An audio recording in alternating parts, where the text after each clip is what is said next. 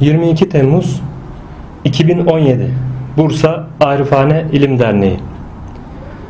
Euzubillahimineşşeytanirracim. Bismillahirrahmanirrahim. Vel asr innel insane lefî husr illellezine amenu ve amelus salihati ve tevasav bil hakkı ve tevasav bis sabr. Sadakallahu'l azim. Elhamdülillahi rabbil alemin. Evet, bu haftaki sohbetimiz tasavvuf sohbetlerinin dokuzuncusunu yapacağız inşallah. Bu haftaki işleyeceğimiz konular seyri sülüğe giren, yani Allah'ı bilmek, bulmak, tanımak, kulluğunu idrak etmek ve layıkıyla Allah'a karşı kulluğunu yerine getirmek gayreti içerisine giren, ki buna parantez içinde mürid denilir.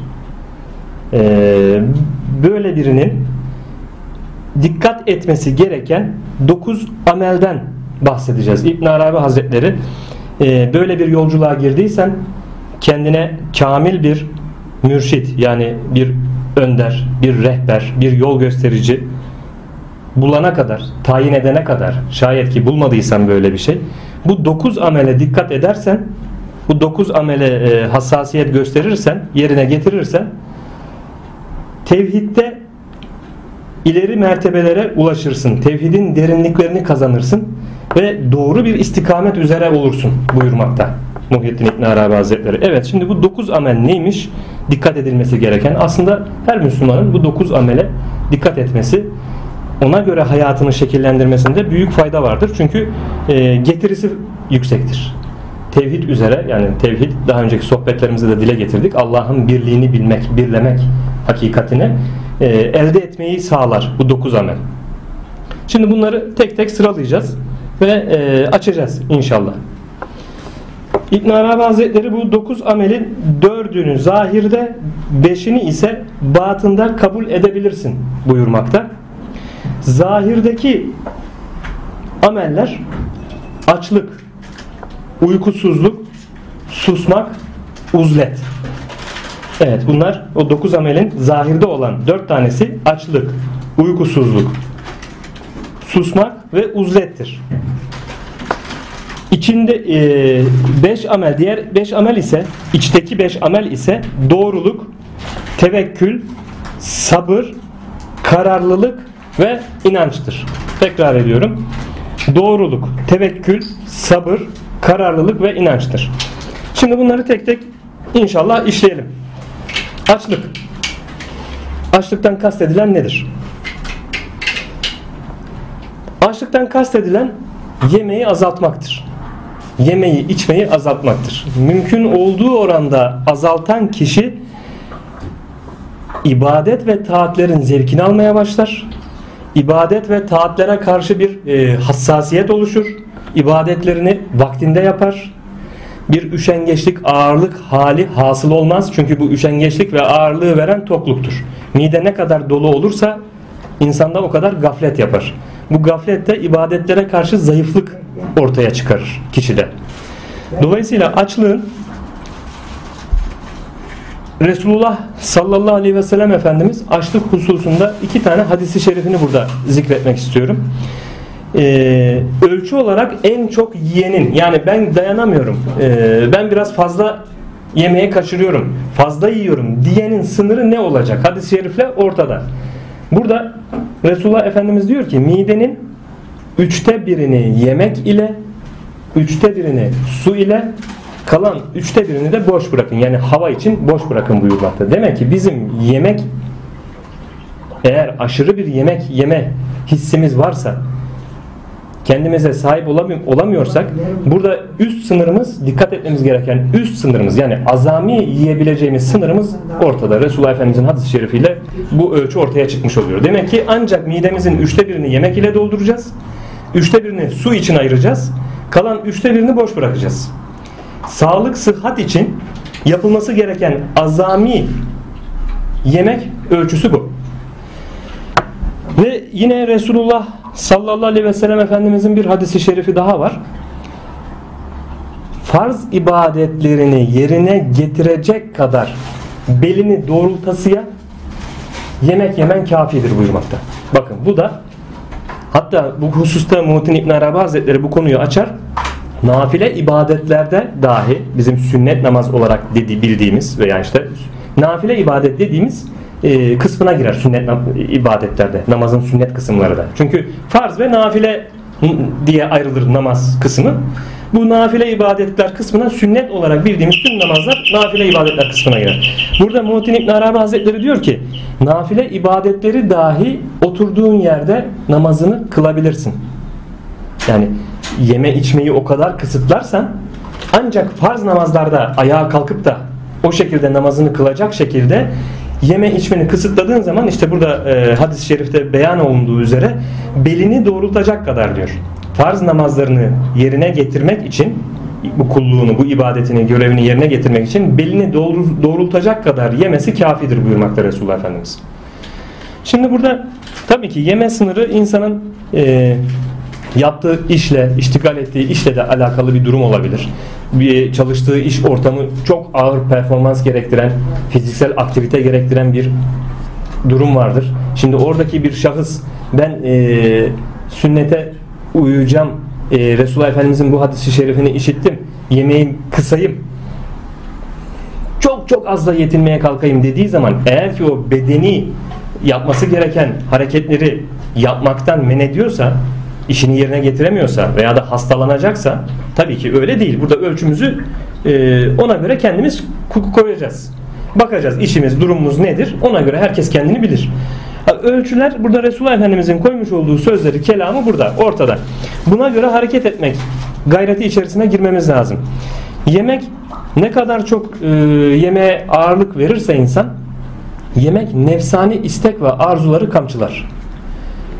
Kişinin karnı tok olunca, mide tok olunca bu sefer e, nefis farklı istek ve arzulara meyleder. Kişide şehvet artar. Dolayısıyla bu sefer şehveti dizginlemek için bir mücadelesi de zorlaşır. Kendinde mevcut olan bu şehveti dizginlemek için bir mücadele etmekte zorlanır kişi. Çünkü e, mide doldu. Mide dolunca tüm organlar azdı. Öyle diyelim. Öyle e, ifade edelim. Bütün organları azdırır çünkü aşırı yemek. Ve farklı farklı şeylere nefis e, istek duymaya başlar. Bunun önüne geçmek işte ancak az yemekle. Az yediği zaman insan organlar e, daha çok böyle lüzumsuz işlerde adeta bir şey gibi kabul edelim. Gerçi o konuda pek fazla bir bilgim yok ama içimizde bilgisayar uzmanı kardeşimiz var. Bilgisayar gibi kabul edelim. E, nasıl ki pil, batarya e, kısaldığı zaman ömrü ne yapıyor o bilgisayar? E, gereksiz programları kapatıyor. İşte vücut da böyle. Yani az yediği zaman lüzumsuz, gereksiz, ihtiyaç olmayan kısımları kapatır bu sefer. Dolayısıyla nefisle mücadele daha da kolaylaşır. Az yemenin böyle bir faydası vardır. Az yemekten kasıt e, elbette ki oruç, tavsiye edilen oruç. Resulullah Efendimiz bu oruç ibadetini özellikle üzerinde durmuş, tavsiye etmiş. Orucun karşılığı olan sevabın ise ancak Allah indinde olduğunu, her ibadetin karşılığı sevap cinsinden ibadet e, ifade edilmiş olmasına rağmen oruç ifade edilmiyor. Allahu Teala orucu e, mükafatını ben vereceğim diyor. Yani o kadar e, üstün bir demek ki karşılık, bir mükafat var ki oruç ibadetine karşılık. E, bunu ancak Allahu Teala oruçlu işte ahirette Allah'a, Rabbine kavuştuğu zaman o zaman onun mükafatını görecek. Bu hususta açlıktan kastımız bazı insanlar oruç niyeti taşımadan, oruç tutmadan yemeden kısıyorlar mesela. İşte e, belki zayıflamak kastıyla veyahut da biraz daha sağlıklı yaşamak kastıyla. Bu manada açlığı kastetmiyoruz. Dinimiz oruçla birlikte yapılacak açlığın faziletli ve getirisi olduğunu beyan etmekte. Onun için oruç, yani oruç tutmakta büyük fayda var. Burada oruçta da Resulullah Efendimizin hadis-i şeriflerini e, gözümüzün önüne getirdiğimizde pazartesi ve perşembe günleri sünnet olan bu orucun getirisi, insanda manevi getirisi çok yüksektir. Nefis terbiyesinde, tezkiyesinde tesiri çok kuvvetlidir. Mümkün olduğu kadar dikkat edebilirsek bu pazartesi, perşembe oruçlarına, yine Arabi ayın başlangıcı, ortası ve sonunda tutulan oruçlar, Bunların da çok getirisi fazladır. Bunlar Resulullah Efendimizin tavsiye etmiş olduğu oruçlardır. Yani e, vücudu, fiziksel özellikleri e, ne durumda olursa e, orta ayarda sağlıklı ve daha sağlıklı olan insanların pazartesi ve perşembe günü haftada iki gün oruç tutmasında herhalde bir sıkıntı, sakınca e, olmayacağını düşünüyorum. E, sağlığı yerinde olan insanlar rahatlıkla bunu tutabilirler ve bunun manevi çok birçok getirisinden de faydalanırlar. Yine açlık mevzusundan gelmişken e, konuyu biraz teferruatlıca alalım. Yeme içmeye değinmek istiyorum. Maalesef biz e, toplumumuz kültür olarak aslında Osmanlı'da iki öğün yemek yenilirdi.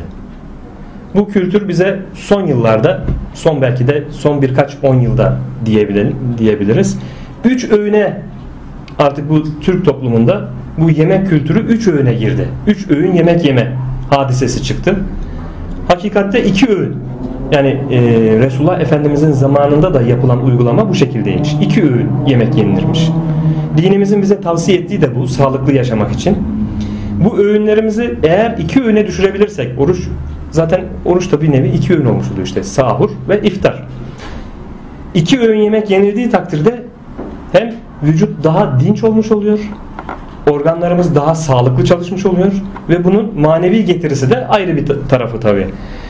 Bununla birlikte yediğimiz içtiğimiz şeylere, gıdalara dikkat etmemiz gerektiği hususunu dile getirmek istiyorum. İşte e, dışarıda çalışan, çoğumuz artık toplumumuzda çalışan olduğu için dışarıda ister istemez yemek yemek durumunda kalıyor. Dışarıda yemek yemek durumundan mümkün olduğu kadar imtina etmenin manevi birçok getirisi var. Yapabilenler için yani dışarıda bilmediği yerlerde yemek yemeleri sıkıntılı. Bunları kişiye manevi yönden etkiler, perde yapar. Nasıl yapar? Örnek verelim. Dışarıda bir yemek yediğimizde ya da herhangi bir şekilde bir içecek içtiğimizde, yemek yediğimizde, bu yemek yediğimiz dükkan, yer, her neyse, orada bu yemeği hazırlayanlar, o işletmeyi işletenlerin manevi durumu, dine bakış açıları, manevi durumları hepsi o yapmış oldukları yemeğe sirayet eder. Bakın, burayı çok dikkatinizi çekiyorum. Bu, bu konuda hassas olursanız maneviyatınızda da hızla ilerleme olduğunu görürsünüz. Farz edelim bir lokanta. O lokantanın sahibi fazla aldığı malzemede haramına helaline dikkat etmiyorsa, hassas davranmıyorsa, bir takım üç kağıt beş kağıdına kaçıyorsa o malzemede veyahut da o lokantada çalıştırdığı elemanlarının hakkını, hak ettikleri gerçek hakkını vermiyorsa, onların ücretlerini kısıtlıyorsa, kesiyorsa, bunun neticesinde yanında çalışan elemanlar ona buğz ederek o yemeği hazırlıyorsa, o patatesi soyuyorsa, o yemeğe karıştırıyorsa, ya işte şu patrona bak, benim burada hakkım aslında, bak dışarıda bu piyasada bu işi yapanlara şu kadar ücret verilmesi gerekirken bu adam bizi biliyor, zaruri, zaruret halinde bulunduğumuzu, piyasada iş de bulamayacağımızı, bizi kullanıyor burada. Dolayısıyla bana çok düşük bir ücretle, mecburum ben de, başka iş de bulamadım, yapamadım gibi burada çalıştırıyor ama işte lanet olsun o patron şöyle böyle gibi söylenerek, bir takım sözler sarf ederek bu yemeği hazırlıyorsa, işte o anda orada pişen yemeğe o kişilerin manevi halleri, o negatif halleri sirayet eder. Dolayısıyla biz dışarıdan ne kadar ücretini ödemek, ücret mukabili o yemeği yesek de, öğlen vakti geldiğinde gidip yemek yemek için o lokantaya otursak da, o yemeği yediğimiz zaman o yemek bizim vücudumuza birçok zararlar verir. Maneviyatımızı bozar, bizi perdeler. Allah-u Teala'nın her an her an tecellileri vardır, latif tecellileri vardır, şimşek gibi çakan tecelliler vardır.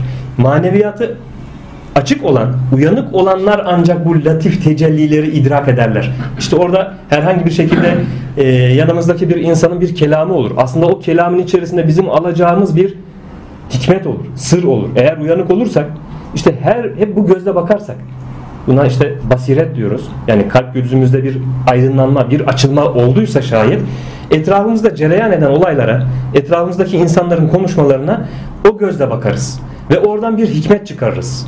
Yani burada bana ne mesaj veriliyor? Benim burada almam gereken ne? Allah-u Teala kuluyla konuşur. Kuluyla nasıl konuşur? Başka bir kulunu A kişisini B kişisiyle konuşturur. A kişisi B kişisine bir takım sözler sarf eder. Ama o sözler hakikatte bizedir. O mesajı alabilirsek, işte uyanıksak şayet, orada manevi olarak o perdelerimiz açıksa oradan onu alırız.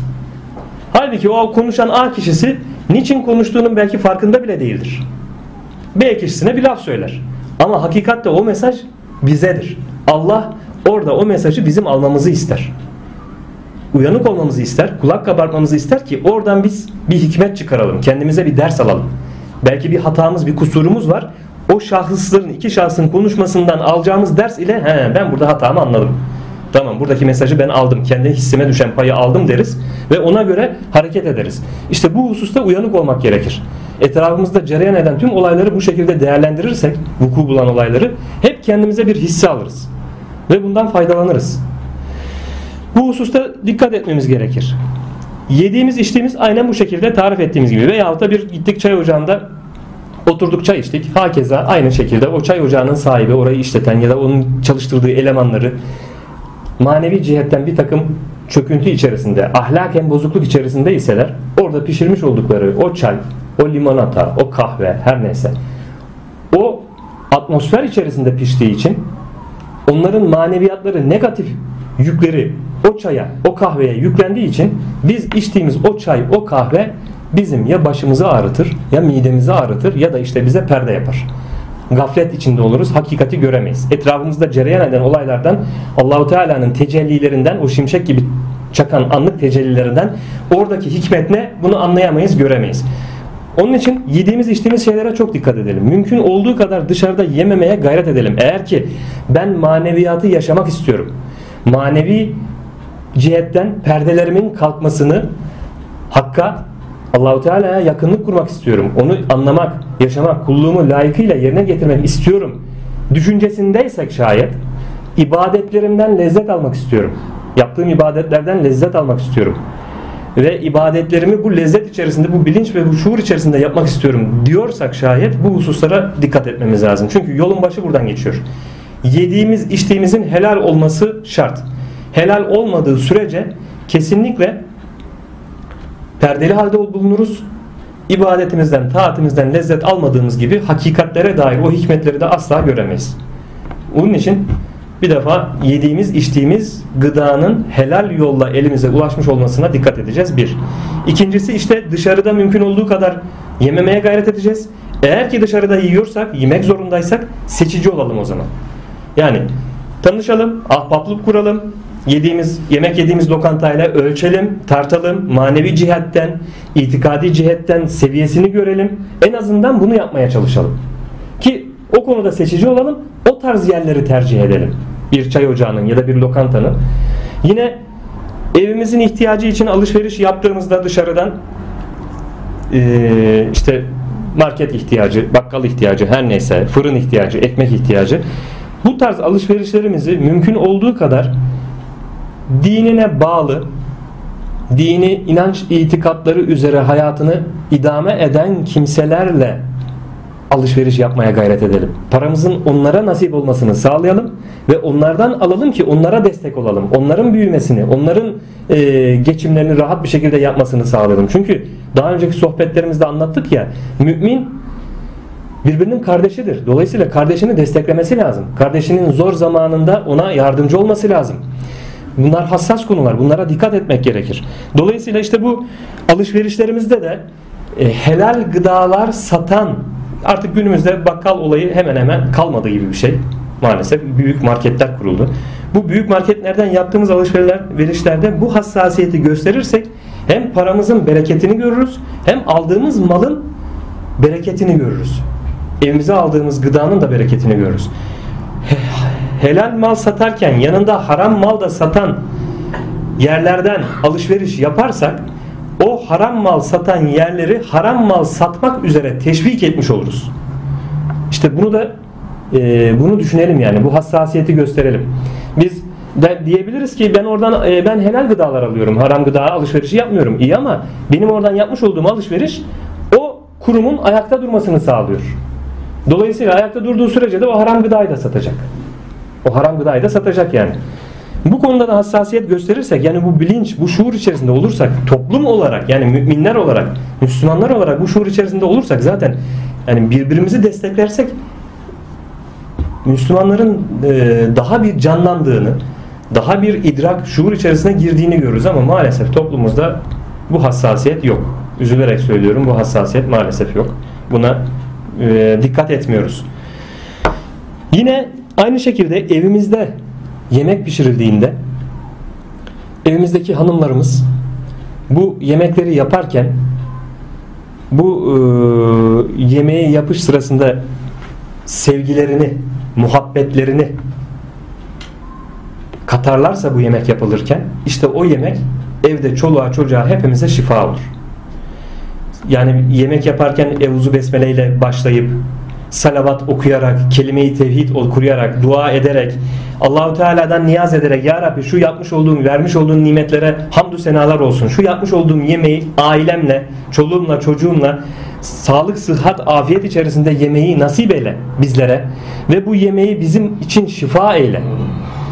Eşime, çocuklarıma bu yemekten dolayı bize bir şifa nasip eyle. Sana karşı, sana yapacağımız ibadetlerde aşk, şevk ver gibi bu duaları yaparak, bu bilinç ve şuur içerisinde hanımlar bu yemekleri yaparlarsa, inanın o yemekleri yenildiği zaman o evde huzur olur, bereket olur, aşk olur, muhabbet olur, çoluk çocuk, aile arasında, karı koca arasında huzur olur e, ve yapılan ibadetlerde taat ve lezzet alındığı görülür.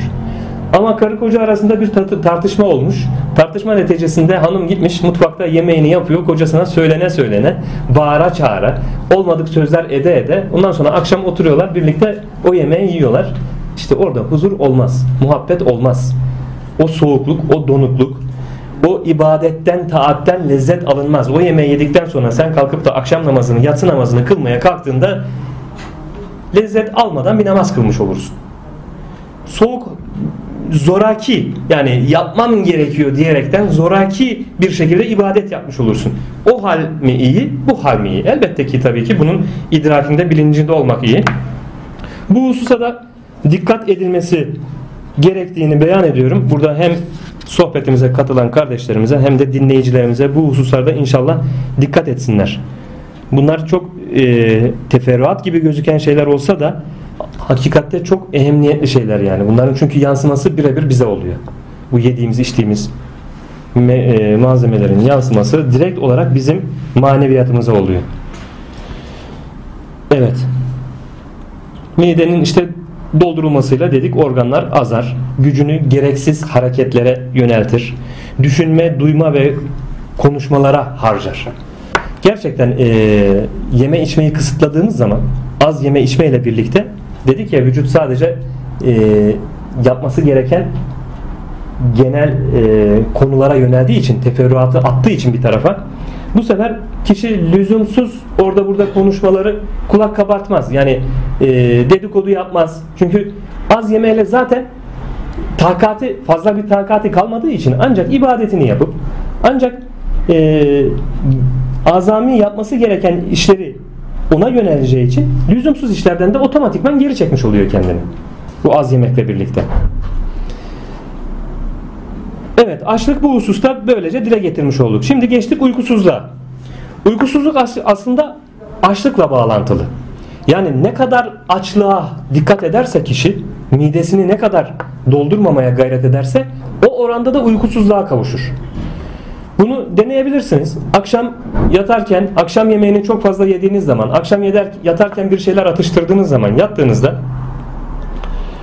bir yatarsınız, sabaha kalkarsınız. Belki bazen sabah namazına dahi uyanamazsınız. İşte bu tok midenin o gaflet vermesiyle uykudan Aleykümselam. Uykudan uyanamama hali açığa çıkarır. Uykusuzluk eğer ki gece rahatlıkla ben sabah namazına kalkayım, vaktinde ezan okunduğunda duyup hemen harekete geçeyim diyorsanız şayet, bir defa akşam yemeğini mümkün olduğu kadar işte vaktinde yiyin, uzatmayın. Akşam yatma vaktine doğru uzatmayın ki yani yatma saatinde mide dolu olmasın, tok olmasın. bu şekilde yatıldığı zaman hem rahat bir uyku uyur insan, hem gece gece ibadetine kalkmak için, gece namazına kalkmak için de bir e, tetikleyici etkidir bu. Midenin dolu olmaması. Rahatlıkla gece kalkanlar için, gece ibadeti için, gece namazı için kalkanlar, teheccüd namazına rahat kalkabilirler. Hem de kişi rüyaları hatırlar. Manevi rüyalar görüp gördüğü rüyada sabah hatırlar. Deneyebilirsiniz. Tok olarak yatarsanız rüya hatırlamazsınız. Belki sabaha kalktığınızda rüya görüp görmediğinizi dahi bilmezsiniz. Veyahut da çok böyle karmaşık, anlamsız rüyalar görürsünüz. Ne kadar aç olarak yatarsanız daha düzenli bir rüya gördüğünüzü ve rüyalarınızı net bir şekilde hatırladığınızı müşahede edersiniz. Dediğimiz gibi açlık aynı zamanda işte uykusuzluğu da getirir. Eğer bu uykusuzluk hususuna dikkat etmek istiyorsa kişi yemeği de ona göre kesmesi lazım. Su hususuna değineceğim. Su içmek. Mümkün olduğu kadar ehlullah susamadıkça su içmeyin buyurur. Su insanda gaflet yapar. Su almakla birlikte suyu yani e, gereksiz yere alışkanlık haline getirmekten kaynaklanan su içmekle birlikte insanda bir gaflet hali oluşur. Aynı şekilde yatarken de su içerek yattığı, yatan insanda o da ağır bir uyku yapar. Gece kalkıp gece namazına kalkmak, ibadet etmek zorlaşır. İsmail Hakkı Bursevi Hazretleri olsun, Muhyiddin İbn Arabi Hazretleri olsun, Erzurumlu İbrahim Hakkı Hazretleri olsun, hepsi ehlullah kitaplarında bu hususu net bir şekilde dile getirmiş. Susamadıkça asla su içme der. Günümüzdeki bazı tıp doktorları bunun aksini söylüyor halkımıza. Diyorlar ki suyu aşırı e, tüketin, bol bol tüketin. Suyun çok faydaları var. Burada ben şunu söylüyorum. Şimdi birisi bilim, birisi ilim. Bilim yanılır ama ilim yanılmaz. Bu hakikati burada vurgulamak istiyorum. Çünkü bilim neden yanılır? Nitekim daha önce geçmişte bilim adamlarının, doktorların şu hususta şu şu şu doğrudur, böyle böyle yapılması gerekir dediği halde on sene, yirmi sene, otuz sene bu doğru diye insanlara deklara ettikleri halde bir şeyi, aradan otuz sene geçmiş, diyor ki doktorlar, uzmanlar, biz tespit ettik, yanılmışız. Bunun hakikati böyle değilmiş. Bizim dediğimiz gibi değilmiş diyorlar. Nitekim bu tarz olaylar çok oluyor mesela. Siz de şahit oluyorsunuzdur. Dolayısıyla ben bu manada diyorum yani bilim yanılır. Çünkü bilim, bilimin donesi akıldır. Akılın verisiyle hareket eder bilim. Aklın, akıl yaratılmış olduğundan isabet etme ihtimali olduğu gibi isabet etme, etmeme ihtimali de var akılın. Dolayısıyla aklın verisine yüzde yüz doğrudur denilemez. Bu bir hakikat. Yani ehlullah bu meseleyi bu şekilde ele almışlardır. Ha, bunu dileyen kimse kabul eder, dileyen kabul etmez. Ama işin hakikatine vakıf olursanız, olursa insanlar mutlaka bu sözün doğru olduğunu anlarlar. Çünkü akıl yanılır. Akıl dediğimiz gibi daha önceki sohbetlerimize de beyan ettik, dile getirdik. Akıl bizim beş duyumuzdan gelen veri ile fikir haznemizde bu verileri yoğurarak bir hüküm vermekten kaynaklanır. Akıl bu işe yarar. Beş duyumuzdan gelen verileri fikir haznemizde yoğurur. Daha önceki ilmi birikimler, şartlanmalar, bunun içerisine e, zan ve vehim de girebilir. Bunlarla birlikte bir hüküm çıkarır. Bu budur der. İşte bu hükümde isabet etme ihtimali olabileceği gibi yanılma ihtimali de vardır. Ama ilim dediğimiz, dedik ya bilim yanılabilir ama ilim yanılmaz. İlim dediğimiz mevzu, burada kastettiğim ehlullahın Allah'tan aldıkları ilmi kastetmekteyim. Sahih keşif üzere aldıkları ilmi kastetmekteyim. İşte bu yanılmaz. Bu manada e, söylüyorum ilim, ilim yanılmaz diye. Çünkü İbn Arabi Hazretleri ve ehlullahın birçoğu, yüksek mertebedeki ehlullar, ehlullah biz bu ilmimizi e, Allah-u Teala'dan aldık derler. Sahih keşif üzerine aldık derler. Dolayısıyla bu ilimde yanılma ihtimali yoktur. Çünkü Allah ledün ilmiyle bir ehlullah'a, ledün yoluyla bir ilim verdiyse onda hata olmaz. Bu hakikati bilelim, anlayalım, idrak edelim. Ama bilim akıl verisiyle hareket etmek olduğu için yanılabilir. Nitekim yanılıyor. Biliyorsunuz tıp şu alanda bu budur dedi ama yıllar sonra diyor ki yanılmışız, hata yapmışız. yumurta zararlıdır denildi. Sonra yumurtanın zararsız olduğu çıktı. Misal aklıma şu an bu, bu örnek geldi. Yumurta için bir takım e, uzmanlar zararlı dediler. Ama son zamanlarımızda hayır bu ifadeyi çürüttüler. Hayır yumurta zararlı değil dediler. Demek ki bilim yanılabiliyor. İşte bu su hususunda da her ne kadar doktorlar suyu bol tüketin der deseler dahi hakikatte ehlullah suyu ihtiyaç olmadığı sürece içmeyin, tüketmeyin buyururlar. Çünkü su insanda gaflet yapar. Gaflet de sizi ibadetten alıkoyar. İbadete karşı şevkinizi kırar. Ama kişide bir fiziksel rahatsızlık var, bir hastalık var, böbreklerinde bir sıkıntı var, bir problem var. Tabii ki o insanın eğer su içmesi gerekiyorsa onu parantez içinde belirtelim yani. Ha, şimdi kişi hasta, böbrek hastası, doktorlar tavsiye etmiş muhakkak su içmen gerekir. Çünkü sürekli bir devir daim lazım böbreğinde demiş. Ama bizim bu sohbetimizi dinledi, su içmemek gerekiyor dedi. Bu adam içmedi suyu, böbrekler iflas eder, sağlığını bozar. Bu manada değil. Bir sağlık problemi yoksa, sağlık problemi yoksa bir insanda, sağlığı yerindeyse işte böyle bir insan suyu tüketmekten, ihtiyaç olmadığı sürece tüketmekten kaçınmalı, imtina etmeli. Ehlullah bu şekilde bu bilgiyi koymuş. Biz de buna inanıyoruz, iman ediyoruz. Çünkü bunlar bu bilgiyi dediğimiz gibi Allah katından sahih keşif üzere aldıkları bilgi. Bir değil, iki değil, birçok ehlullah bunu bu şekilde beyan ediyor. Evet, uykusuzluk mevzusunu da böyle işlemiş olduk. Üçüncü amel susmak. Şimdi ehlullah diyor ki işte bu, bu yolda böyle seyri sülük yapmak istiyorsan gereksiz konuşmaktan çekin. Konuşacaksan, hakkı konuşacaksan, hak üzere yani Allah'ın razı olduğu, rızası üzere olan bir kelam edeceksen konuş. Ama yok konuşman lüzumsuz, gereksiz, ihtiyaç yok, boş, mala yani. Hatta hatta küfür kelimeler, gere, e, o tarz kelimeler varsa böyle bir şeylerden kesinlikle imtina etmek lazım. Gereksiz konuşmamak gerekir. Bu hususa dikkat çeken mesela Hazreti Ebubekir'den örnek verelim.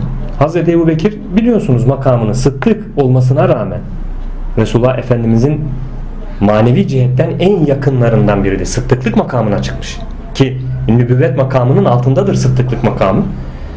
Böyle bir mertebede, makamda olmasına rağmen Hazreti Ebubekir dilinin altında bir yuvarlak taş taşırmış. Dilinin altına bir taş koymuş böyle e, kaygan, e, pıtırağı olmayan, yani rahatsız etmeyecek dili. O taş ile birlikte gün içerisinde dilinin altında, ağzında bu taşla gezermiş. Sordukları zaman niçin böyle yapıyorsun dedikleri zaman ben bir kelam etmek zorunda kaldığımda, bir söz söyleyeceğim zaman İlk önce o dilimin altındaki taş benim konuşmamı engeller. Engellediği zaman hemen düşünürüm, hatırlarım. Bu söyleyeceğim söz, kelam, Allahu Teala'nın rızası istikametinde bir kelam mı? Yoksa boş, gereksiz bir kelam mı? Eğer ki Allah'ın rızası istikametinde emrettiği hususlarla alakalı bir kelam ise söyleyeceğim söz, Allah'ın dinini anlatan, dinini tavsiye eden, emri bil maruf, nehy anil münker nevinden bir söz ise o zaman hemen dilimin altından o taşı çıkarır, konuşacağım kelimeyi konuşur, cümleyi konuşur, hemen taşı tekrar yerine koyarım buyuruyor Hazreti Ebubekir. Eğer ki konuşacağım kelam lüzumsuz, gereksizse işte o taş dilimi konuşmaktan alıkoyduğu için hemen hatırlarım. Lüzumsuz olduğu için de hiç taşı çıkarmam, konuşmamam gerektiğini anlarım ve yoluma devam ederim diyor. Hazreti Ebubekir bile bu kadar hassas davranırken yaptığı kelamda, konuşmada biz işte bu hassasiyeti e, göstermemiz gerektiğinin ehemmiyetini herhalde hepimiz anlayabiliyoruz. Çünkü her ne başımıza gelirse ahirette çekeceğimiz büyük sıkıntıların ya da kabirde çekeceğimiz azapların, Allah muhafaza eylesin, büyük bir kısmı dilimizden kaynaklı olacak. Boş söz, yalan söz, gereksiz söz, laf taşımak, dedikodu yapmak, doğruyu söylesen dahi lüzumsuz yerde gereksiz söylemek. Şimdi evet söz doğru olabilir ama orada o sözün söylenmesine belki lüzum yoktur, gerek yoktur. Belki orada bulunan o gruptaki insanların e, bir fitne, neye sebep olabilecektir o sözden dolayı? İşte bu hassasiyeti göstermek lazım. Yani gereksiz, lüzumsuz konuşmamak lazım. Konuşacaksak Allah'ın emrettiği istikamette, Allah'ın rızası olan cihetten kelam edeceksek bunları edeceğiz. Ama böyle bir şey yoksa, boş, gereksiz, lüzumsuz kelimeler ağzımızdan dökülecekse, işte bu şuuru, bu bilinci taşırsak hemen kendimizi frenleriz o zaman. Bunu her daim aklımızda bulundurursak hemen kendimizi frenleriz. Ya ne yapıyorum? Çünkü dediğimiz gibi ahirette azabın büyük bir çoğunluğu işte bu e, dilden kaynaklı olacak. Resulullah Efendimizin yine e, bir hadisi şerifi var. Belki tam olarak o hadis-i şerifi hatırlayamayacağım ama e, anlam olarak şunu ihtiva ediyor. Siz iki şeyin e, tutacağınıza söz vermiş olsaydınız ben de sizin hakkınızda cenneti söz verirdim diyor işte. İki dudağınızın arasındaki ile iki bacağınızın arasındaki.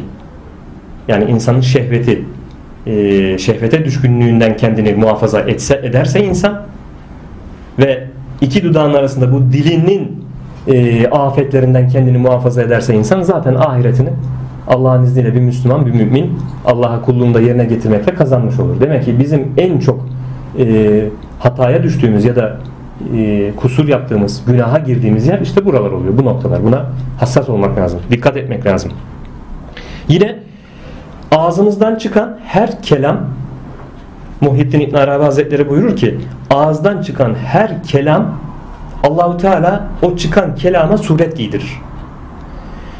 Ağzımızdan çıkan kelam Allah rızası istikametinde ise bir zikir, bir te- tehlil, bir tevhid her neyse ya da bir nasihat, Allah'ın emrettiği hususlarda bir nasihat, böyle bir kelam ise Allah-u Teala bu kelama aynı bizim suret gibi, bizim suretimiz gibi havada o, biz gözümüzde görmüyoruz ama o ağzımızdan çıkan kelime surete bürünüyor. Bir insan gibi surete bürünüyor. Teşbih yapıyoruz. Anlaşılsın mevzu diye. Ve güzel kelimeler ettiysek güzel surete bürünüyor.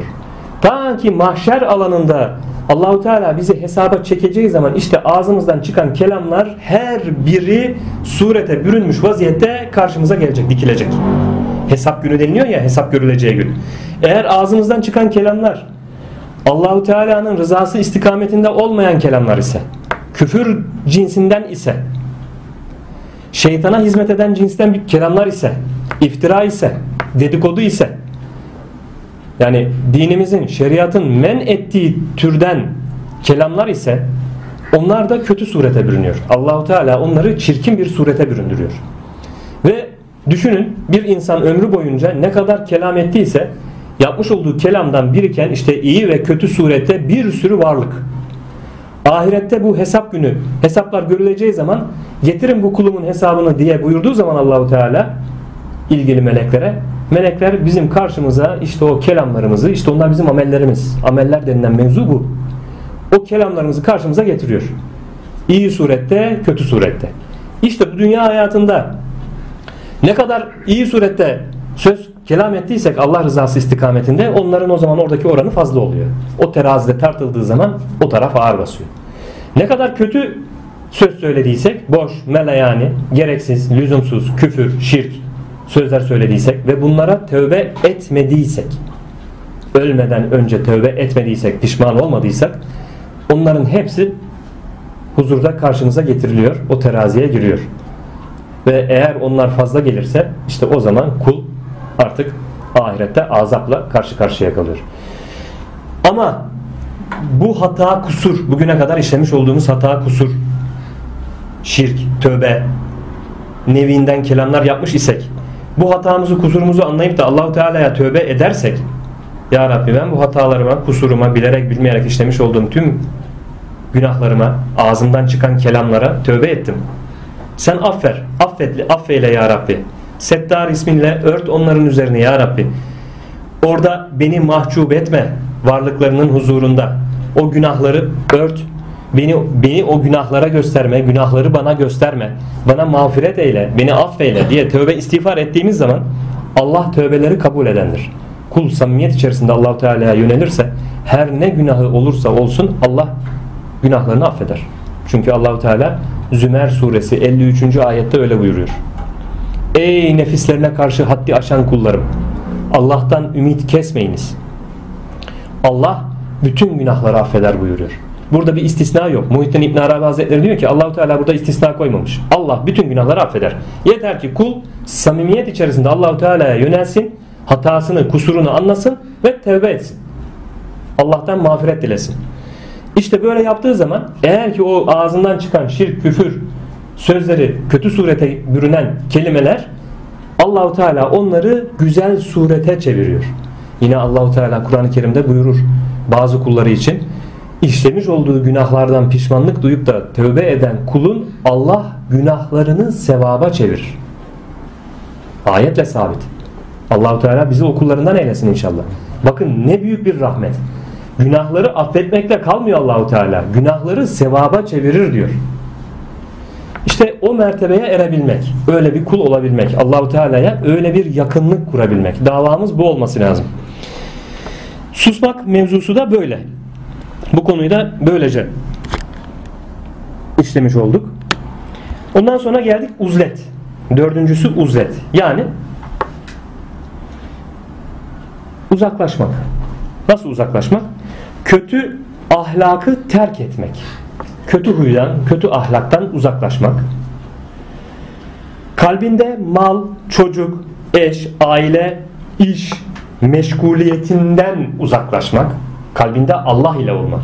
Tabii ki bu dünya hayatında herkesin bir meşguliyeti var, bir işi var. Ee, rızkının temini için tabii ki çalışacak Allah-u Teala. Çalışmayı da emretmekte. Ama o çalıştığınız işler kalbinizde yer etmesin. Yani Allah'tan, sizi Allah'ı düşünmekten perdelemesin. Gaflet halinde bırakmasın. İşinize o derece sarılıp da Allah'ı unutmayın. Bu manaya geliyor yani.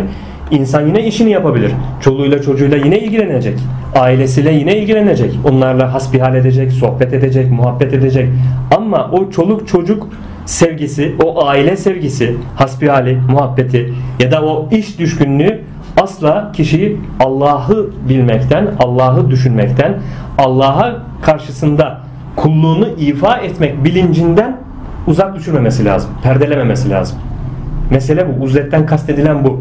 Yani kalbinde Allah'tan gayrısını kalbine koyma. Kalbinden öteki şeyleri uzaklaştır ki Allah ile hemhal olasın. O bilinç ve o şuur içerisinde olasın. Allah ile olmak işte. Uzletten kasıt bu. Yine Ehlullah bu hususta önce zahiren uzleti tercih etmiş.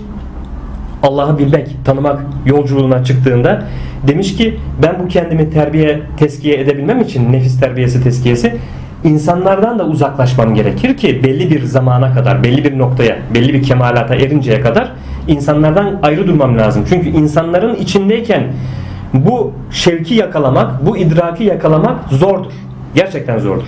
Bu hayatın hengamesi içerisinde, curcunası içerisinde, koşturması içerisinde hem Allah bilinci içerisinde Allah'la birlikte olma gayretini kalbinde tutmak, öteki mevzuları kalpten uzaklaştırmak zor. Bundan dolayı da işte ehlullah bu samimiyetle bu yolda hızlı yol kat edebilmek için e, zahiri uzletleri de uygulama olarak yapmışlar. Ne yapmışlar? İnsanlardan uzaklaşmışlar. Uzakta, tenhada Allah ile hemhal olabilecekleri, Allah'ı zikredebilecekleri, ibadetlerine düşkünlük ve ağırlık verebilecekleri bir ortam seçmişler ki bir an önce nefis terbiyemi, teskiyemi tamamlayabileyim. Ki zaten e, buna da işte halvet diyoruz, yani uzaklaşmak, e, Allah ile bir olmak. Bu hadise oluştuktan sonra, yani belli bir mertebede kişi nefsini terbiye, teskiye ettikten sonra tüm ehlullah ondan sonra tekrar halk içerisine dönmüş. Önce halktan kaçmış, uzlete çekilmiş. Belli bir kemalat noktasına ulaştıktan sonra tekrar görev ifa etmek üzere, emri bil maruf nehy anil münker görevini ifa etmek üzere, bildiği hakikatleri, ulaştığı mertebeleri anlatmak üzere ne yapmışlar? Tekrar halkın içerisine gelmişler. Çünkü ancak halk içerisinde hakla birlikte olabilirsen en kamil nokta budur. Halktan uzaklaşıp hak ile birlikte olmak eyvallah. Ama kamil olanı halk içerisinde hakla birlikte olmak. Görünürde halkın içinde gözükmek, işiyle meşgul olmak ama kalbinde Allah'tan gayrısına yer vermemek. Allah Allah'ı bilmek, idrak ve şuurunu kalbinde taşıyabilmek. Mesele bu. Esas bunu başarabilmek, bunu yapabilmek. Uzlet hususu da bu. Uzlet'i de böylece dile, dile getirmiş olduk. Bunlar saydıklarımız zahirdeki dört ameldi. İşte bu Allah yolunda ilerlemek, Allah'ı bilmek, tanımak, kulluğunu layıkıyla yerine getirmek için. Buna seyr-i sülük diyoruz. Allah'a gidilen yolculuk. Bunu yaparken bir mürid, işte mürid deniliyor bu yol, yolcuya da. Bir mürid, kamil bir mürşid bulmadıysa buluncaya kadar dikkat etmesi gereken, yerine getirmesi gereken bu dokuz amel vardır diye İbn Arabi Hazretleri bunu saymış ki tasavvuf ehlinin hepsi bunda hemfikirdir. Ki bu kişi kamil bir mürşid, yani kendisine bir rehber, yol gösterici bir öğretmen bulana kadar bu amellere sarılırsa doğru yol üzere olur. Şeytanın saptırdığı yollara sapmaz. Tevhid hususunda e, güzel bilgiler elde eder ve dosdoğru Allahu Allahu Teala'nın rızası istikametinde olan yol üzere olur diyor. Dört tanesini saydık. Bunlar zahirindeki ameller. Açlık, uykusuzluk, susmak, uzlet. Şimdi batınındaki ameller olan beş amele geçiyoruz. Tevekkül. Tevekkül, Allah'a teslim olmak. Onu vekil edinmek. İşlerinde vekil edinmek. Sebeplerin yoksunluğundan sıkıntı duymadan kalbin Allah'a itimat etmesi. Tevekkül. Yani kul mutlak iradenin, mutlak yöneticinin Allahu Teala olduğu idrakine vararak, zikrimiz var ya ayette geçtiği üzere, Bismillahirrahmanirrahim, La havle ve la kuvvete illa billah. Güç ve kudret ancak Allah'ındır. İşte bu bilince, bu şuura eren kişi Allah'a tam bir teslimiyet içerisine girer. Çünkü bilir ki bu alemde cereyan eden her ne varsa Allah'ın mutlak iradesiyle cereyan etmektedir. Allah'ın mutlak iradesine karşı, ona rağmen Allah istemediği bir şeyin cereyan etmesi asla ve kata mümkün değildir. Bu şuura, bu bilince, bu idrake eren insan işte gerçek manada Allah'a tevekkülü de yakalar. Bilir ki bütün işlerin yönetimi Allah'ın elindedir. Allah-u Teala nasıl takdir ediyorsa, nasıl irade ediyorsa o cereyan edecek. Burada işte kadere, kaderimizin, kadere iman mevzusu da giriyor. Kadere teslimiyet, yani hakkımızda vuku bulan bir olayın kaderimiz olduğunu anlayıp, idrak edip buna teslim olduğumuz zaman Allah-u Teala'nın levh-i mahfuzda bunu bu şekilde yazmış olduğunu bilip, idrak edip işte isyan etmemek. Başımıza gelen güzel bir o hadise de gelebilir, kötü bir hadise de gelebilir. Bu gelen hadiseler vuku bulduktan sonra biz buna kader diyoruz, açığa çıktıktan sonra. Bu başımıza gelen hadiselere insan bir yakınını kaybedebilir, kaza geçirebilir, olumsuz bir şeyle karşılaşabilir. Hadise vuku bulduktan sonra artık vuku bulmuş, kader cereyan etmiş. O zaman bunun Allah indinde böyle bir yazılmış olduğunu ve kaderin bu olduğunu bilip Allah'a teslimiyet içerisinde kul bulunursa işte Allah ile didişmez o zaman. Allah ile didişmez. Bunu kabullenmeyen, itiraz eden, hayır nasıl böyle bir şey olabilir? Nasıl olabilir? İşte falanca nasıl trafik kazası geçirebilir? Nasıl trafik kazasında ölebilir? O adam nasıl gelmiş de bunun arabasına çarpmış? Olamaz, kabul edilemez gibi itirazlar kişiyi isyana sürükler. Böyle bir şey. E, tabii ki tedbir, dinimizde tedbir var. Tedbir alınacak ama takdir Allah'tan olduğunu da bileceğiz. Bir şey vuku bulduysa, açığa çıktıysa tedbir, şunu da şu hakikat edebileceğiz. Tedbir takdiri bozmaz. Bunu da bileceğiz. Biz ne kadar tedbir alırsak alalım, eğer ki Allahu Teala hakkımızda bir şeyi o şekilde işlemesini takdir ettiyse o vuku bulacak, cereyan edecek. Ondan kaçma mümkün değil. Takdir çünkü açığa çıkacak. Bu şuur, bu bilinçte olan insan Allah'a teslim olur ve tevekkül içerisinde olur işte. İşini Allah'a havale eder. Allah'a teslim eder, Allah'ı işlerinde vekil edinir. Resulullah Efendimiz öyle dua ediyor ya bir sefere çıkarken, ailemde vekilsin diyor Allahu Teala'ya. Yolculuğumda vekilsin diyor, işlerimde vekilsin diyor. İşte biz de bu bilinç, bu şuur içerisinde Allah'ı vekil edinelim. Tevekkül edelim Allahu Teala'ya. Bağlanalım her işimize. Sen vekilimsin. İlahi ya Rabbi. Ben seni vekil edindim. Sen ne takdir ediyorsan biz eyvallah deriz. Lütfun da hoş, kahrun da hoş buyuruyor ya. Onun gibi Burada rıza göstermek tabii ki. Razı olmak. Evet, tevekkül bu. Sabır. Sabır, nefsi Allah'tan başkasına şikayetten alıkoymaktır. Sabretmek. Sabır, Allah'ın kullarından gelen sıkıntılara sabretmektir. Bir, Allah'ın kullarından bize bir takım sıkıntılar ulaşabilir, çevremizdeki insanlardan, Allah'ın yaratıklarından. Bunlara sabretmek, sabır, bu manada sabır. Allah'tan gelene sabretmek. Çünkü Allah-u Teala bazen kulunu denemek ister, imtihan eder. Bir takım musibetler verir, sıkıntılar verir, hastalıklar verir. Bir takım hastalıklara kul düçar olmuş olabilir. Bazen amansız hastalıklara yakalanmış olabilir. İşte günümüzde henüz tıbbın çözemediği kanser gibi bir takım hastalıklar var mesela. Bir çözüm bulunamayan.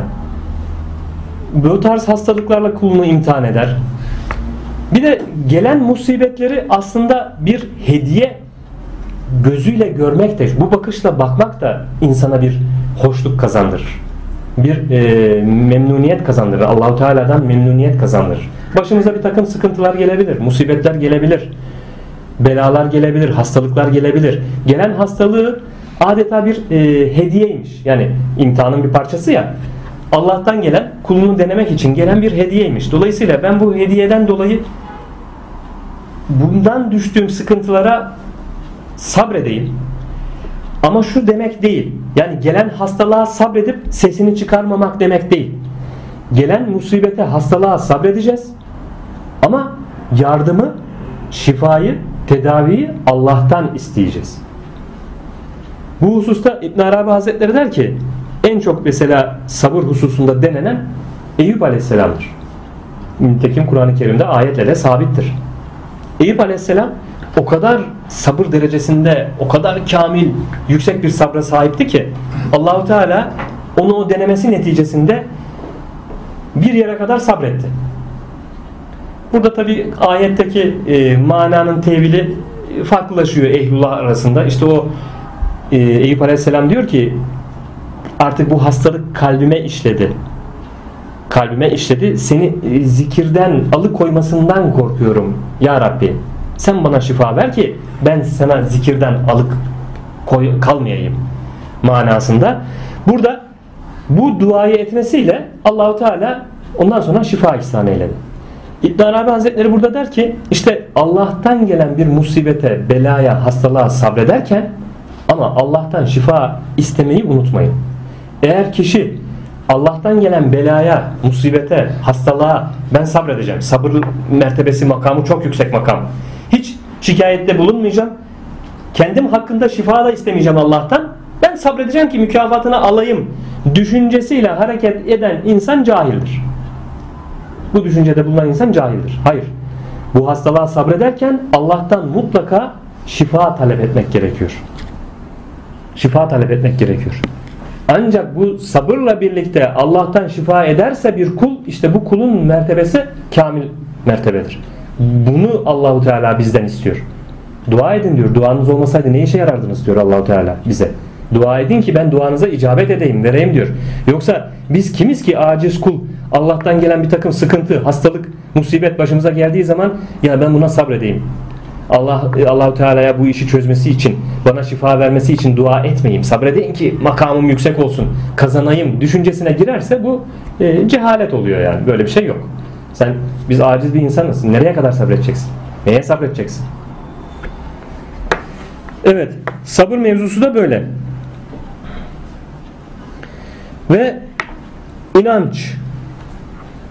Bu batındaki beş amelden tevekkül dedik, sabır dedik, inanç. Yine Allahu Teala ayette buyuruyor ki müminlere yardım üzerimizde haktır. İşte biz mümin olabilirsek, mümin olmayı başarabilirsek o zaman Allahu Teala diyor ki müminlere yardım üzerimizde haktır. Yani ben mümine mutlaka yardım ederim buyuruyor. Bu manaya çıkar. Allahu Teala bu ayette böyle buyuruyor. Müminlere yardım üzerimizde haktır. Eğer ki diyor İbn Arabi Hazretleri Allah'ın yardımının sana ulaşmadığını düşünüyorsan şayet, o zaman dön kendine bak. Müminliğin neresindesin? Nerede zafiyetin var? Eğer sen kamil bir mümin isen Allahu Teala'nın yardımı muhakkak seninle beraberdir. Kamil müminsen gerçek manada. Eğer ki Allah'ın yardımı bana ulaşmıyor diyorsan, işte günümüzde maalesef Müslüman camiasının durumu. İşte net bir örnek. Dünya üzerindeki Müslüman kardeşlerimizin durumu, Müslümanların düştüğü durum. Bazen belki içimizden Müslümanlardan isyan edenler oluyor. Allah-u Teala affetsin. Günaha giriyorlar. Ya Allah-u Teala bu Müslümanlara niye yardım etmiyor? Niye bu zulümler dünya üzerinde, bütün Müslümanlar üzerinde? Neden Müslümanlar her yerde eziliyor? Neden zulüm görüyor? O zaman dönelim kendimize bakalım işte. Biz bu mümin, mümin olamamışız ki. Müminliğin neresindeyiz yani? Eğer mümin, gerçek manada mümin olmuş olsak Allah'ın yardımının bizim üzerimizde hak olduğunu Allah-u Teala Kur'an-ı Kerim'de ayetle sabit. Eğer sen gerçek manada müminsen söke söke Allah-u Teala'ya o zaman dersin ki ya Rabbi sen bu ayet ile sözünü beyan etmişsin. Müminlere yardım üzerimizde haktır. Ben de senin yardımını bekliyorum. Madem senin üzerinde hak, o zaman bana yardımın vuku bulması lazım, açığa çıkması lazım. Bunu dersin. Nazını yaparsın o zaman Allah-u Teala'ya. Ama ne zaman? İşte o gerçek manada kamil müminliği yakaladıysan. Biz işte önce bu hususta kendimizi bir sorgulamamız lazım. Yani biz müminliğin neresindeyiz? Biz hakikaten mümin miyiz? İnancımız, itikadımız. Müslümanlık dedik ya, önce Müslüman olunur. Bu konuya da burada girmişken tekrar gireyim. Değişik sohbetlerimizde giriyoruz ama yine sohbeti dinleyen kardeşlerimizden belki daha önceki sohbetleri kaçıranlar olmuştur. Önce Müslüman olunur. Müslüman İslam olmuş, teslim olmuş. Allah'a teslim olmuş. Allah'ın sistemini, düzenini kabul etmiş, inanmış ve ona teslim olmuş kişi demektir Müslüman. Müslüman olduktan sonra bir tık ötesi, bir merdiven üstü var. Müminlik. Müslüman olan Allah'ın varlığına inanmış, iman etmiş kimseye Müslüman denilir. Ama mümin Allah'ın birliğini birlemiş, birliğine inanmış, iman etmiş kişiye denilir. Bakın arada çok büyük fark var. Müslüman ile mümin aynı şey değil. Mümin için aynı zamanda Müslümandır da deriz. Bu yolun girişi, kapısı Müslümanlık. Önce Müslüman olunur, ondan sonra mümin olunur. Mümin olmak işte o bilinci, o şuuru taşımak. Yani Allah'ın birliğini, o tevhid inancını bilmek. La ilahe illallah sözünün ne demek olduğunun hakikatini bilmek ve yaşamak. Ancak mümin bu şekilde olunur. Mümin buna denilir. Ondan sonra bu müminliğin de bir mertebe ötesi var. Bir basamak daha yukarısı var ki ihsan sahibi mümin deniliyor. İhsan sahibi. Resulullah Efendimiz'e sordukları zaman ihsan ne demek diye, sanki görürcesine Allah'a ibadet etmek buyuruyor. Artık hakikatlerle o kadar hemhal olmuş ki işte tasavvufta buna deniliyor ki yani mümin iman iman etmiş kimse, ihsan sahibi müminlik mertebesine çıkan ise iman kalıyor orada, ikan mertebesine geçiyor. Yani iman kalıyor derken sözüm yanlış anlamasın, imandan çıkıyor, kafir oluyor manasına değil. Yani iman görülmeyene. Ne diyoruz biz kelime-i şehadette? Şehadet ediyoruz değil mi? Şahit olduk diyoruz. Biz o zaman şahit neye olur? Görülene yapılır. Görülene, yani gördüysen sen bunu, işte o zaman imanın artık ikan mertebesine çıkmış demektir.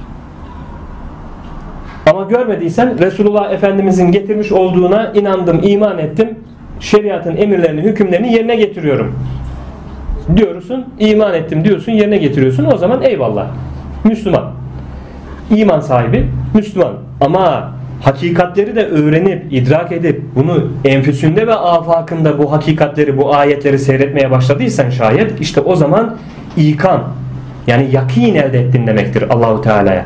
Artık orada görüş başlıyor. İşte o zaman da ona ikan denilmiş. Yani ihsan sahibi müminlik mertebesine ulaşılmış oluyor.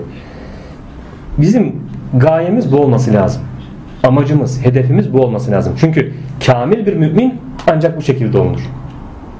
İşte yine ayetten örnek vereceğiz. Ee, Resulullah sallallahu aleyhi ve sellem Efendimiz zamanında e, gelip de biz iman ettik dedikleri zaman Bedeviler Allah-u Teala ayeti kerimeyle uyardı. Mümin olduk demeyin, Müslüman olduk deyin. Henüz iman kalplerinize yerleşmedi buyuruyor Allah ayette. İşte bu ayette bu işin delilidir. Müslümanlıkla müminliğin ayrı şey olduğunun delilidir bu ayet. Mümin olduk demeyin, Müslüman olduk deyin. Henüz iman kalplerinize yerleşmedi buyuruyor Allah-u Teala. O zaman gelip de Resulullah Efendimiz'e iman edenlere. Demek ki biz Müslüman olmakla iş bitmiyor, kurtulunmuyor. Eğer Allah'ı bilmek, tanımak, kulluğumuzu da layıkıyla yerine getirmek gayretindeysek, bu amaçtaysak, bu iddiadaysak, bu dünya hayatındayken ben ömrüm olduğu sürece Allah'ı bilmek adına ilim tahsil etmek istiyorum. Hakikatlere dair öğrenmek istiyorum ki bilinçli, şuurlu bir Müslüman olup Müslümanlıktan geçip bir basamak üstüne mümin olabileyim ve hatta müminlikten geçip Allah'ı birleme, tevhid mevzusunu da idrak ettikten sonra öyle bir yakin elde edeyim ki Allahu Teala'ya ihsan sahibi mümin olayım diyorsak, bu gayedeysek o zaman gayret göstermemiz gerekiyor. İlim, ilim, ilim. Her şeyin başı ilim. Bu da ancak ilimle olur. Bu ilimi alacağız, hazmedeceğiz ve aldığımız ilimi bizden amel olarak yansıması lazım, açığa çıkması lazım. Eğer bu ilimleri öğrenip de bu ilimlerle amel etmezsek sadece üzerimize aldığımız yük olur. Başka hiçbir işe yaramaz. Sürekli yükleniriz, sürekli yükleniriz. Yükleniriz de yükleniriz. Bu yükün altında eziliriz. Eğer bu ilimle amel etmiyorsak, yani hayatımıza geçirmiyorsak, bunun da bize ahirette bir faydası olmaz. Ancak bu öğrendiğimiz ilimlerle amel edersek, hayatımıza geçirirsek, işte onun bize faydası olduğu gibi ilmiyle amel eden ancak marifete ulaşır. Marifet budur. Edindiğin, öğrendiğin ilmi onunla amel ettiğin zaman, amel etmenle birlikte oradan açığa çıkan hakikati idrakin, aldığın zevk, işte buna marifet denir. Allah bizi o marifet ehli kullarından eylesin inşallah. Böylelikle inanç meselesini de he, e, şu hususu da dile getireceğim. İbn Arabi Hazretleri Fütuhat'ta beyan eder. Örnek verir inançla. İnanç, itikat, yani itikadın sağlamlığı, davasına inanmakla alakalı bir örnek verir. İki ordu karşılaşsa, bir tarafta Müslüman ordusu olsa. Müslüman ordusu sayılarının fazla olduğundan dolayı gaflet içerisinde bulunsalar, ya nasıl olsa sayımız fazla, kazanırız deseler, inanç ve itikatları bu Müslüman ordunun zayıf olsa, davalarına inanmakta. İşte bu konuyla ayrıca bir işleriz inşallah, cihat mevzusunu. Allah-u Teala'nın Kur'an-ı Kerim'de beyan ettiği, dile getirdiği cihat hakikati vardır. Maalesef ve maalesef bu cihadın ne demek olduğu ve bu cihat bilinci hakikati toplumumuza bir şekilde unutturulmuş. Bu şuur, bu bilinç, bu hakikati gönlümüze, kalbimize yerleştirmemiz lazım ki o zaman işte o müminliğimiz ancak açığa çıkabilir. Ona ayrı bir ders yaparız. Şimdi şu an için girmeyeceğim. Bu işte iki ordu karşılaşsa diyor. Müslüman inancında ve itikadında zafiyet gösterse, karşısında müşrik ordusu olsa, müşrik ordusu kendi davasına öyle bir inansa ki biz bu savaşı muhakkak kazanmamız gerekir ve kazanacağız diyerek, o kendi davası batıl dahi olsa ama bir inandığı dava var. Kendi batıl davasına, müşrik olmasına rağmen kendi davasına inansa, Allah diyor inanması hasebiyle o müşrik ordusuna orada yardım eder, Müslümana değil. Çünkü Müslüman müminliği yakalayamadı. İnancı, itikadı bozuk. Bakın bu hakikati çok tefekkür edin. Sadece savaş ortamında değil, günümüzdeki ortamda. Aynen tabii. Burada derken, savaş derken yani ille karşılıklı e, savaşı, bu, bu bir teşbih, örnek alalım. Bunun bütün günümüzdeki hayatımızdaki her şeyde, yani ekonomide, sosyal ilişkilerde, her şeye oturtalım bunu. Yani biz inancımızda, itikadımızda ne kadar samimiyeti yakalayamazsak Allah'ın yardımı bizle birlikte olmuyor. Ama müşrik kendi davasına ne kadar inanırsa, o samimiyeti yakalarsa, davasına inandığı için Allah ona yardım ediyor. Çünkü Allah inanana yardım ederim buyuruyor. Bakın, inanana. Mevzuyu iyi anlayın. O zaman bizim de demek ki bu inanmada, Allah'a inanmada bu imanımızı, itikadımızı bir sorgulamamız lazım. Biz maalesef toplum olarak elhamdülillah Müslümanız diyoruz ama müminlik ölçüsüne geldiğimiz zaman acaba kaçımız mümin, kaçımız Müslüman? Bunu çok geniş manada bir tefekkür edelim, düşünelim üzerinde. Kendi kendimizi sorgulayalım. Mümin nasıl olunması gerekiyor? Bu eksiklerimizi, gediklerimizi araştıralım ve o hususta bir çalışma, gayret sarf edelim ki o müminliği, gerçek müminliği yakalayalım. İşte o zaman Allah'ın yardımı da bizle beraber olur. İşte o zaman müminler söz sahibi olur işte. O zaman müminlere galip gelemez diğer müşrikler. Ah işte bunu bir yakalayabilirsek. Bu, bu bilinç, bu şuur bir olsa o ümmeti Muhammed olma bilinci de işte ancak o zaman yakalanır. Ocu, bucu, şucu ayrımı kalmaz işte o zaman. O müminlik şuurunu bir yakalamış olsak o ümmeti Muhammed olma bilincini yakalamış oluruz. Ümmeti Muhammed olma bilincini de yakalarsak şayet dünya üzerinde bütün Müslüman camia mümin olup da o ümmeti Muhammed bilincini yakalarsa bunların önünde kimse duramaz işte o zaman. Allah o günleri görmeyi nasip etsin ve o yolda hizmet etmeyi nasip etsin. İnşallah gayemiz, amacımız, davamız budur. Her zaman bunu dile getiriyoruz, vurguluyoruz. İlmimiz nispetinde bu davaya, bu amaca hizmet etmek gayretindeyiz. Ondan sonra kararlılık. Kararlılık yani bir hususta azmedip, cezmedip, yani Allah'ın rızası istikametinde harekete geçtikten sonra orada sabit durmak. Kararlılığını göstermek. Yani e, kaypak olmamak. Öyle ya da böyle. Ya bir şeye karar verdiysek, bir şeyi bu hususta böyle yapacağım dediğimiz zamanda, zaman o kararımızla birlikte hareket ederek dosdoğru bir şekilde o husustaki kararlılığımızı gösterip e, sabitliğimizi ortaya koymak. Allah'a teslim olup bir şeye karar verdik. İstişaremizi yaptık. Yapacağımız işin Allah rızası istikametinde olduğu kanaati kuvvetlendi. Ölçülerle, Kur'an ölçüsü, sünnet ölçüsü, hadisle tarttık. Hepsine de uygun olduğunu gördük. Gördükten sonra da o işe karar verdik. O zaman karar verdiğimiz hususta da sabit kalacağız. Yani o kararı verdikten sonra acaba macaba gibi orada vehimlere, şeytanın vesvesesine, tuzağa düşmeyeceğiz orada. Bütün ölçüleri yerine getirip de her şeyin hak yol üzere olduğu hususu biz de sabitleştikten sonra, kararımızda kıldıktan sonra Allahu Teala'ya tevekkül edip yola çıkacağız ve dosdoğru o yol üzerinde gideceğiz. Orada tekrar zanna düşüp, vehme düşüp, şüpheye düşüp, şeytanın kalbimize attığı ilkaya, o vesveseye düşüp de tekrar o işi bozmaya kalkışmayacağız. O yoldan dönmeye kalkışmayacağız. Çünkü bu insanın, şeytanın tuzağıdır. Ve ondan sonra aziz Allah Celle Celaluhu, doğruluk. Doğruluk sözde, halde, fiilde doğruluk. Mümin sözünde doğru olacak. Yani ağzımızdan çıkan kelamımız Allah'ın rızası istikametinde dosdoğru kelam olacak. Yalan karıştırmayacağız. Halimiz doğru olacak. Yani dışarıdan bakan bizim doğru bir insan olduğumuzu görmesi lazım. Takındığımız hal ile, yaşantımızla da doğruluğumuzu e, net bir şekilde sergilememiz, ortaya koymamız lazım. Ve bizden açığa çıkan fiillerimizde de net. Hani Mevlana'nın bir sözü vardır ya, ya olduğun gibi görün ya göründüğün gibi ol hadisesi. İşte buraya e, getirip oturtabiliriz burada. Doğruluğun da tabii mertebeleri var. E, doğruluk işte bu da kişinin ilimle elde edebileceği bir şey.